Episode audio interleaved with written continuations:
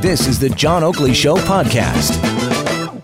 Here's what's on the John Oakley Show podcast for Tuesday, August 25th, 2020. We talk about the need to support and rebuild business in Ontario. We discuss ongoing concerns around a safe back to school plan. And we hear from someone who thinks the new federal conservative leader might not be the best choice. Let's get it uh, set as well with Rocco Rossi, the CEO of the Ontario Chamber of Commerce, representing on 60,000 businesses in the province. Rocco, how you been? Uh, I have been uh, okay. Many of my members, not so much. It's obviously an incredibly difficult time for um, uh, for everyone, but um, the beginnings of uh, green shoots in lots of areas, and very excited about our um, national buy local uh, campaign that uh, comes to a crescendo this uh, this weekend with the Canada United uh, weekend. I wanted to talk about those because they kind of dovetail with what I was talking about with people off the top, and it was an email that prompted it from a business person downtown and said there's a general deterioration of downtown Toronto, and it's created incredible stress, and there's a burden being placed on local business owners because uh, there are shelters in the area. We we broached this with you last week on the panel, yeah. and uh, where you're trying, and this is the case up there at Mount Pleasant and Eglinton, you want to be accommodating. We understand homelessness is an issue and uh, special uh, accommodation in a special situation like at the Roehampton Hotel, so there's social distancing and all the rest. But the local business people are feeling that they're under siege now and they're not getting any love from their local councillor or the city. Uh, are you hearing that from some of your business people that you represent? And uh, how do we best approach this? it it does come up, and look at it at the at the heart of it is communications and making sure no one is taken by surprise because as we discussed before, uh, Johnny, these are are big city issues um, that uh, we we can't turn a blind eye to. That um, they're going to be somewhere, uh, and you know we we do have a, a, duty to our fellow citizens and those less uh, even less fortunate than uh, than ourselves. Um, but it's got to be done with full information. It's got to be done with appropriate um, supports and follow up. It's not a do it and forget about it afterwards and let people deal with it as as they may. Um, so that would always be kind of you know my approach to it and how we've tried to um, deal with it in the circumstances where it where it comes up for our members. All right. Again, with Rocco Rossi, he heads the Ontario Chamber of Commerce. And again, uh, this weekend is something that is uh, taking place from the 28th to 30th of the month. Uh, Canadians across the country invited to come together to show their support for businesses in their community by shopping and dining local during the Canada United weekend, which is why I raise this in part too, because I, I don't want to deter people from going downtown and uh, frequenting these neighborhoods and patronizing their businesses. So tell me about this Canada United weekend. How are you going to entice people to get out and do this, or do we just need to reinforce the idea it's important to buy and shop local? Well, we have been reinforcing that um, that message of uh, the importance of buying local, but we're we're going to put a little extra spice into it, a little sizzle on the steak, if you will. Hmm. Um, RBC's very generously put up uh, 25 cash prizes of $10,000 each. Um, so if you uh, buy local, dine local, enter online uh, this weekend only, you uh, you get a sweepstakes chance of winning one of those 25 $10,000 uh, prizes. No uh, purchase is, is technically required, but we certainly hope that um, that you will. More information uh, and conditions at gocanadaunited.ca. Uh, we also would really encourage people to share their uh, love of local, share where you got your first job, share that restaurant uh, where you go for those special occasions, where you buy that special something for your special someone, and hashtag it Canada United. And each time that happens, um, uh, RBC and the partners have been kicking in five cents into a fund uh, that's now growing close to $2 million, and we hope to do significantly uh, better, that then we'll be able to uh, give out up to $5,000 grants to small local businesses to help them defray PPE costs and cost of reopening safely. So a win-win-win all over. And one of the other partners within uh, at, Cadillac Fairview, if you shop in uh, in the stores in their malls uh, over the course of this weekend, they have um, 50 prizes of $5,000 shopping sprees. So you can do well and do good at the same time on the Canada United uh, weekend. And we're thrilled that over 30 municipalities across the province and across the country have already joined in and officially proclaimed the weekend as Canada United Weekend. All right. Full of special offers and promotions, as you say. Uh, you log on online and could stand to score 25, any one of the 25 of $10,000 prizes. On another matter, Rocco, got to ask you because I know you've got something, the Ontario Economic Series that you're launching in the fall. It's going to be something that'll be virtual this time around, but you got a big mucky muck, Nobel Prize laureate and former World Bank chief economist. Joseph Stiglitz is going to be a, a party to that. Explain what this is all about and what his involvement might be. Well, we're absolutely thrilled. I mean, for many, many years, the signature event for the Ontario Chamber of Commerce in the fall has been a, a three day confab where we bring leaders from uh, politics, academia, business, uh, the not for profit sector, and, um, and discuss the weighty issues of, uh, of the day and come up with policy ideas that set the tone for our advocacy with governments at the provincial and federal level. This year, as you point out, we can't do that in person. So we're doing a series of virtual events over the course of the fall. And the very first one is September 15th. And we've been, we're absolutely thrilled to get Joe Stiglitz from Columbia. Um, he's someone when I was a, a student, uh, had a chance to listen to him um, lecture at Columbia. And not only is he brilliant, uh, but he's a phenomenal speaker. Uh, and one of his areas of, of, research and speciality is the whole issue of globalization. Um, so, very much looking forward to that discussion. He'll be speaking, there'll be a moderated discussion, and then afterwards, we're going to have an hour uh, where the people who attend will go into breakout sessions with consul generals, ambassadors, trade officials from around the world to really dive into this key issue because even before the pandemic, we saw the rise of protectionism, the war between China and the U.S. And for a country like Canada that's so dependent on trade, really important that, that we keep those avenues and that framework for trade uh, globally open. We just we just won a very important case for softwood lumber at the WTO, and uh, Stiglitz is going to set the table for that. Tickets for that are going to go on sale starting Friday. They'll be 50 bucks for members of um, of uh, chambers boards of trade, uh, and 75 bucks for uh, non-members. You're going to be smarter just showing up and listening to Stiglitz. I'd be curious to know. I mean, globalization is in some quarters getting a bad rap because it tends to export jobs too. So there is protectionism, as you say. We see that in America. It's become one of the talking points in the current campaign. Uh, but apart from that, you know, I've got to ask you in passing here now as we uh, are about to leave, Rocco. Okay, Stiglitz is there, and uh, you're going to bandy about innovative ideas, trying to generate solutions and achieve greater prosperity. Anything ever come of these confabs, or are they just glorified TED Talks and everybody feels swell about themselves? But anything really concrete come about as a result?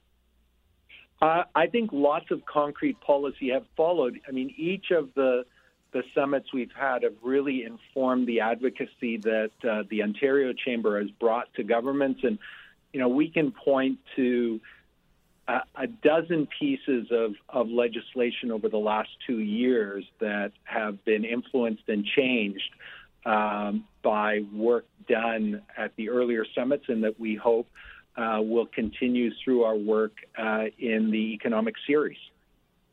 All right. Well, uh, I wish you the best. As you say, uh, where do people then sign on for tickets and the like? Sure. Uh, more information at occ.ca, Ontario Economic Series. Okay. Fair enough. Always a pleasure. Rocco Rossi heads the Ontario Chamber of Commerce, and he's a friend of the Oakley Show. Stay well, my friend.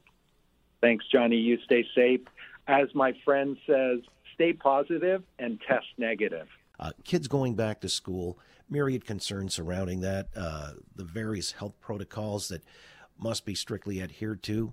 The issue of masks. I mean, it's all well and good to say, you know, the kid should be wearing masks, whether or not it's appropriate from junior kindergarten right on through till the senior years, or uh, you allow kids up until grade four not to have to wear masks, but the number of masks themselves, as somebody was poignantly pointing out, you can't just ask like a kid to wear one shirt to school all the time.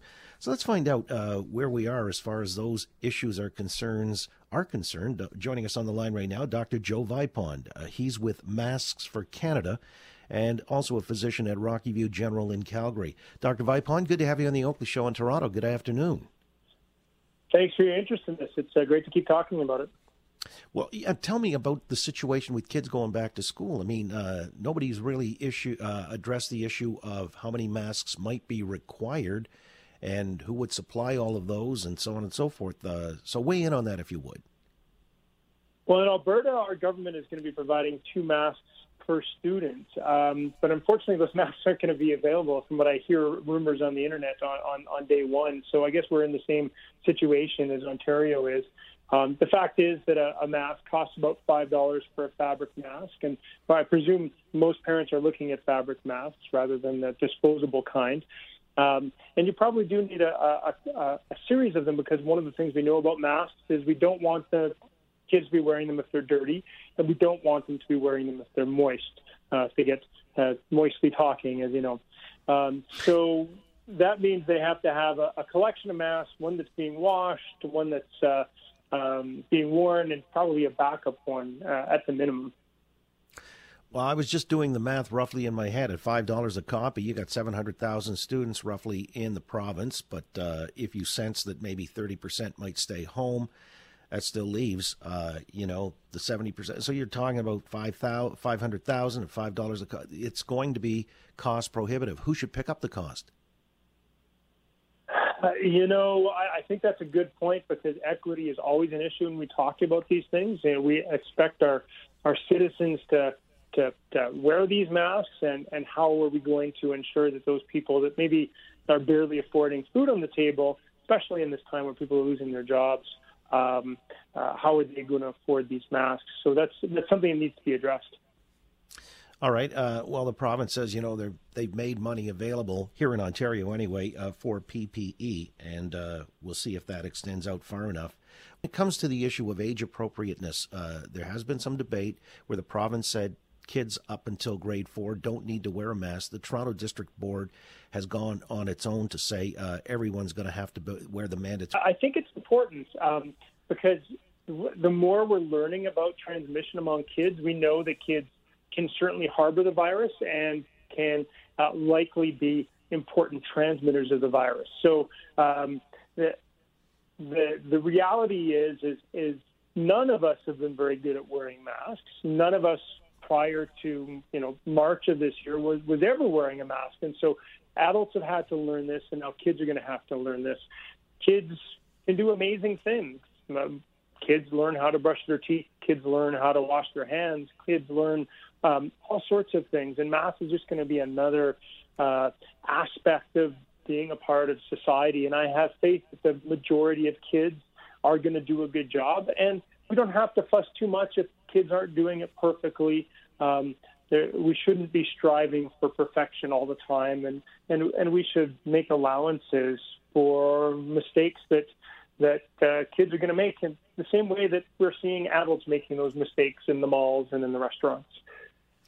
So, Dr. Vipond, I mean, the kids wearing the masks, this is, uh, I guess, ostensibly to prevent them, as you say, speaking moistly in the direction of somebody else, and uh, therefore they might spread the contagion. The HVAC systems in schools, uh, could droplets be spread through those HVAC systems as readily as they may be from person to person? This is uh, that that dangerous talk of topic of airborne versus droplet, which drives the um, the infectious disease and public health people nutty that we're still having this discussion. Um, I think the reality is is there's very little black and white in anything in science, and that just like many things, um, this differentiation between droplets and and you know, only going two meters away from you versus airborne and, and being more in and around in the in the atmosphere of a room is a bit of a, a false dichotomy, and there's probably uh, a, a vast area of gray in between, in that there's there's probably a lot of droplets, and there's probably uh, um, uh, a component of of spreading around. The most dangerous situation, I think, when we talk about this, is being in a poorly ventilated place for a long time it probably doesn't make that much of a difference if you're walking by somebody in a in a mall and are um, and they happen to be you know breathing out the virus and, and you, you're barely having contact with them versus sitting two meters from them in a desk for a prolonged period of time. Um, and so I do think that we need to be talking about ventilation more. I do think we need to be having strong discussions about maximizing the physical distance between people. And I think the masks will be playing a vital role in keeping not only virus from getting into people, but even if it does enter into them, keeping a viral load low so that the uh, amount of, of infection that uh, rips through people is is uh, is smaller. We know that the amount of virus you're exposed to does have a, an influence on how, how sick you're going to get. Again, with Dr. Joe Vipond with Masks for Canada and a physician at Rocky View Cent- uh, General in Calgary. We heard on the news just completed that uh, there are bus drivers and their union uniform very concerned because some of these are elderly people and uh, most susceptible, as we know. How many kids will be on a bus? What is safe? Uh, nobody seems to have the right answer in that regard. I mean, is it a concern, a legitimate concern for not just the drivers, but the kids themselves? Yeah, generally we know that kids don't get as as as sick as as adults, and especially as older adults. So, uh, but if there's a, a certain critical mass of kids getting sick, though, even if it's a small percentage, those those few kids, it's going to be an issue. Um, I think the key in, in these situations, I think, is putting as many layers of safety between um, uh, the the ability to get the virus and and preventing that virus. And so those layers of safety for on a bus would be ventilation. So if the weather allows it, let's let's have the windows open. Um, let's make sure there's good air circulation in there. Uh, masks, I think, are key, and and trying to keep as much distance between um, the the driver and, and everyone else. And there may be some drivers um, that have chronic illnesses or or or their age specifically would mean that they're they're maybe not the ideal person for, for that job. We may be needing to to look to have um, uh, other opportunities for them rather than putting themselves in a higher risk situation. Finally, I want to ask you about testing because there had been suggestions that perhaps we could test the kids, you know, before they go into school. But given that, uh, you know, these things are ephemeral, sometimes the test may show negative and hence and so on and so forth. So there's talk of now yeah. saliva testing for school kids because the turnaround's far more immediate. It's about a 24 hour window and it's Health Canada hasn't green lit uh, anything along those lines. In the U.S., they have that. Uh, ironically, there are some Canadian companies that I guess are exporting the kits to the U.S. of A. Do you think this might be somewhat of a game changer and important to implement? I mean, my, my concerns is we really need to know what the characteristics of the tests are. If you have a test that is only picking up 80% of infection, so say you know, of the of the hundred kids that have the infection, only 80 of them will test positive, or vice versa, is not very specific. So the uh, 100 people that, that don't have the infection, may, maybe 20 people will be testing falsely positive. If if those test characteristics aren't very good, and if the prevalence in the population is pretty low, you're going to have more people testing positive um, than are actually positive because they'll be false positive. And you may conversely have a lot of people that are truly positive that are testing negative. Um, and that can really muddy the waters. It can give you a false sense of of, uh, of comfort. So we really need to very um, uh, have a very good understanding of those test characteristics and understand with the prevalence in the population as to how it's going to affect our interpretation of those results. Because I think the worst uh, thing that we could be is, is falsely reassured um, or or missing a bunch of of, uh, of sick people. Um, so. Yeah, it's it's some complicated public health issues that I'm sure our, our, our public health specialists will will wrap their heads around and make a good decision on. Well, we're hoping, obviously, with the kids, the imminent return to school, whether it's on the 15th of September or the 22nd, as is the timeline here for most boards in Ontario. But, uh, you know, to ask you finally, I mean, nothing is ever going to be bulletproof until, I guess, even a vaccine, they say, may not be entirely. But uh, would you say that wearing of masks, social distancing, the hand washing, and uh, I guess contact tracing, all of the above, if strictly adhered to, uh, we minimize the risk and we're probably as good as we're going to do in the near future, good to go back to school? Yeah, you nailed it on the head. The idea is is we need to have as many layers of protection um, as we can get, and you, you pretty much nailed them all. I would just add ventilation in there too. We need to have good ventilation. Some of these older schools, you know, don't have particularly good HVAC systems, and we do need to have uh, a constant circula- circulation of air. But just like layer upon layer upon layer. Use our gyms for, for teaching. Let's teach outdoors when we can. Let's be creative about um, about the uh, the pedagogical um, resources we're throwing at these kids uh, so that they, they have a good, safe reentry into the schools. Well, the premier here in Ontario said as much uh, during September and October. While it's still, you know, relatively uh, easy to do so, you can have outdoor classes. Canadians are losing their jobs, their homes, and their hope. Even before the pandemic, half of Canadian families were just one surprise $200 expense away from not being able to pay their rent or their bills. Now, millions of Canadians are barely getting by. I know how many of you are more concerned about the future than ever before.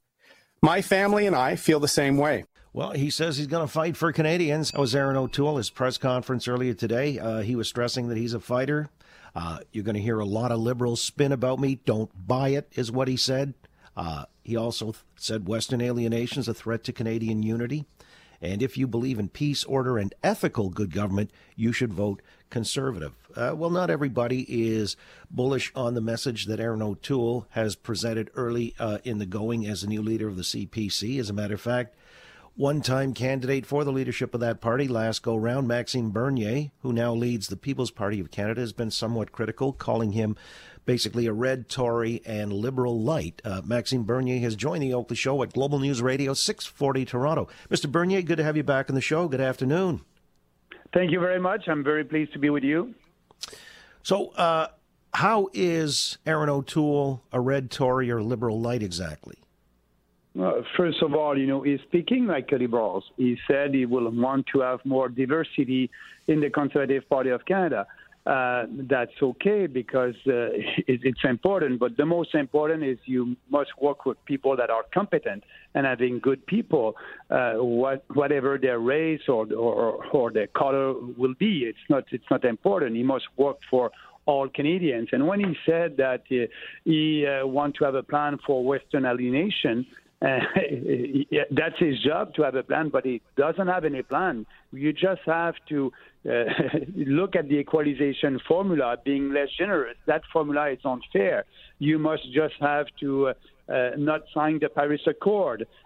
he, he won't say that. So he has the same platform on these two files like the Liberals. You know, he wants more regulation, uh, more green regulations on uh, on Canadians to fight climate change. He believes in the Paris he believes in the Paris Accord. Uh, he won't touch the equalization formula to be sure to have a, a formula that would be less generous and fair for every province, including my own province in Quebec. So. Uh, on policy side is a liberal light, and that's why I said that a lot of real conservatives uh, will be disappointed, and uh, and we are opening our doors, and they will come in our party because at the end we are the only real conservative uh, party in Canada right now. Well, let me just challenge that for a second because, I mean, he's got a 50 point plan, and included in that were some things that would be anathema to the Liberals. I mean, he's going to cancel the carbon tax, so he said only make the large industrial emitters pay. Uh, he's talking about re implementing mandatory minimums for serious crimes. Uh, he would end the moratorium on coastal shipping on the West Coast. Okay. I mean, well, okay. For the first of, first one, more regulation on on, uh, on emitters. Uh, there's a cost there, and we all know that when you put regulation on businesses, at the end it's always consumers who's paying for that. So, a solution for climate change, it's more regulations and another another another different tax. But at the end, you know, for us, there's no climate emergency, and he, he believes in climate emergency. Uh, we don't we, we don't have to do that, you know. We just have to be focused of what is more important for for our country. It's uh, economic economic growth, and we don't have that. We need to have more private investment, not less with more taxes. So, uh, you know, I, I, I, don't believe that um, he has a conservative solution for that. Well, all right. The climate emergency, you know, it's kind of interesting because uh, while you say there is none, and uh, that can be, I guess, argued in conservative circles, the truth is that it seems Canadians, as the polls show, favor some kind of action on that. So isn't he just being pragmatic by suggesting he'd at least stake out a position? Andrew Scheer did as much. Uh, it looks like everybody's now embracing or adopting that because they understand that's part of the electoral calculus to win, especially in places like vote rich Ontario and Quebec. Yeah, but first of all, you know, the environment is a shared jurisdiction with provinces, and let provinces deal with it. You know, in Quebec, you know, they have a cap and trade system, and that's why we don't have any carbon tax in Quebec. So let provinces deal with it and respect the Constitution. So we don't need to, to, have another government that will impose more regulation. Ontario, they have regulations on, car, on climate change. So why having more regulations at the federal level? Your priorities are not are not the ones that uh, are important for Canadians. The, when, he's, when he was speaking about the jobs and, and being able for family to to pay for their rent and, and live a decent life, we need to stimulate the economy, and the only way to stimulate the economy is by private sector investment. His solution is more spending, more spending, and more spending when we don't have any money our credit card is full. So you know, it's it's uh, it's unfair for the future generations. It's irresponsible. We will have to pay for these uh, spending right now, and uh, it's the same solution of the liberals. That's why I call him and the Conservative Party right now a liberal light uh, party. Again, with Maxime Bernier, leader of the People's Party of Canada. So the idea that you know we're drifting leftward anyway, that seems inevitable. And uh, after the prorogation, there there are big plans in the wind that uh, we're going to see some of these programs extended, perhaps even enshrined in a guaranteed basic income, so on and so forth. So isn't it prudent? I mean, if uh, somebody a conservative wants to win and uh, gain any serious traction, get to that 40% of the uh, popular vote, even though the vote's got to be efficient in the different regions of the country, and I cite again Ontario around the GTHA and in places like Quebec as well, uh, don't they have to tack to the center and put some water in their wine? I mean, I guess my question, Mr. Bernier, is can True Blue ever win again in this country? Yes, if if they're true blue, like you just said, if they if they speak about real conservative values, real free market values, and that's the most important. You know, uh, what is the goal to vote for the conservative and having at the end uh, liberals' uh, policy and a liberal platform? So that's that's what we will have. O'Toole said that is a true a blue conservative to win the, the leadership of the Conservative Party, and and but that must that was not the real O'Toole. Uh, he was a candidate when I was a candidate in 2017, and the real O'Toole is a is a red Tory, a progressive, and you know just look at his press conference that he did, and also the first speech that he did early uh, Monday morning when he said, you know, uh, he didn't say any word about uh, Alberta and uh, the, the, the alienation coming from the West. It was not in his speech, and now at the press conference, it's supposed to be important. And the solution is there. Just respect our Constitution. That's it. You know, change the equalization formula. I was in uh, New Brunswick and I delivered a speech at the last campaign, and I said, you know, it's important to review the equalization formula. And the journalist said to me, Mr. Bernier, 40% of our budget, our provincial budget, is coming from the equalization formula from the from the federal government. So, if I understand you, you want to cut 40% of our budget in in uh, in New Brunswick. I said yes and no. Yes, but no, because we're going to do that on a transition period. We're going to have a, less generous equalization formula that will give the right incentive to your province to develop your natural resources. You have a lot of natural resources and you don't develop that. So you'll have the right incentive to do that. It's unfair that Alberta and Western Canada is paying for that. We need to change that model. We need to have a discussion about, about it. But the Conservative and, and the Liberals and the NDP, they don't want to speak about that. And that's the core of the Western alienation uh, challenge that we're having right now. So if you're a real conservative, speak about real conservative values, but also walk the talk and have the policies for that. Yeah, well, certainly. I mean, he departs from the liberal dogma that uh, he wants to export liquid natural gas and uh, exploit our resources. But let me just leave that aside again with Maxime Bernier because I've got tight time here. But uh, you know, when it comes to his social conservative cred, uh, how do you reconcile that with what he said today at his news conference? I have a record of always voting for rights, for women's rights, LGBTQ rights. Do you have an issue with any of that? No, no, it's it, it, it's okay. What uh, what is the policy of the PPC on that? It must be a free vote on all that. But the most important, you must allow your MP to table a bill on any subject. You know, that's the, the right of a member of parliament to table a bill in the House. But uh, that's not his position. He doesn't want any. He doesn't want any discussion on on uh, late term abortion and things like that. He didn't. He won't allow his MP to table a bill on that. For me, you know, it's we don't have a policy on that. It's if something somebody want to a bill on any subject, that will be their bill, that will be their decision.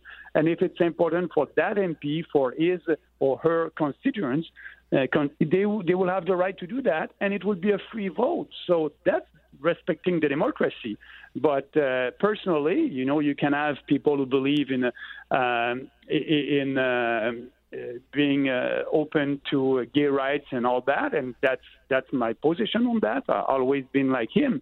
But the, the real question is can he allow a debate on other issues uh, uh, in the House? And that's, that's the, the question, and I think he won't.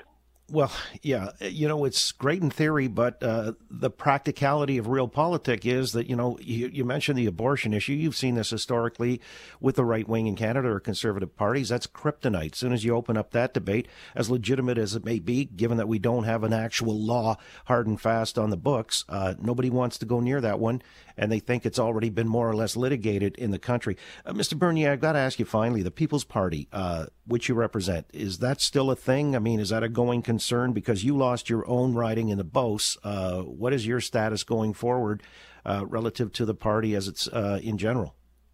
Well, you know, it's going very well. You know, for we, we created that party last year, and you know, we did better than the Green Party. It took 20 years and six elections for the Green Party to have more than 1.6% of the votes. And we did that in our first year. So now we're going. We're the only party who didn't have any deficit after the last election. We were able to do an election without uh, without any deficit at the end. We had we have a surplus of about half a million dollars in bank. We are able to raise money. We have a lot of volunteers across the country. So we will be ready for the next election. It will be a little bit uh, challenging for us if the election is this fall. Uh, we need a little bit more time because our goal is to have 338 candidates in every riding. And um, but if we have an election this spring, we'll be 200% ready. We'll have candidate in every riding. And for myself, I will uh, pick a riding where, where I have the most uh, chances to win. It can be back in Beauce, or it can be in a riding in Ontario, or uh, we'll see. I'll decide that uh, this fall. All right, uh, and there's no qualms. I mean, the accusation is that you'll only serve to drain votes away from the Conservative Party of Canada uh, at certain margins. how do you respond to that? you know, I'm saying to people, you know, vote for what you believe, vote for your ideas.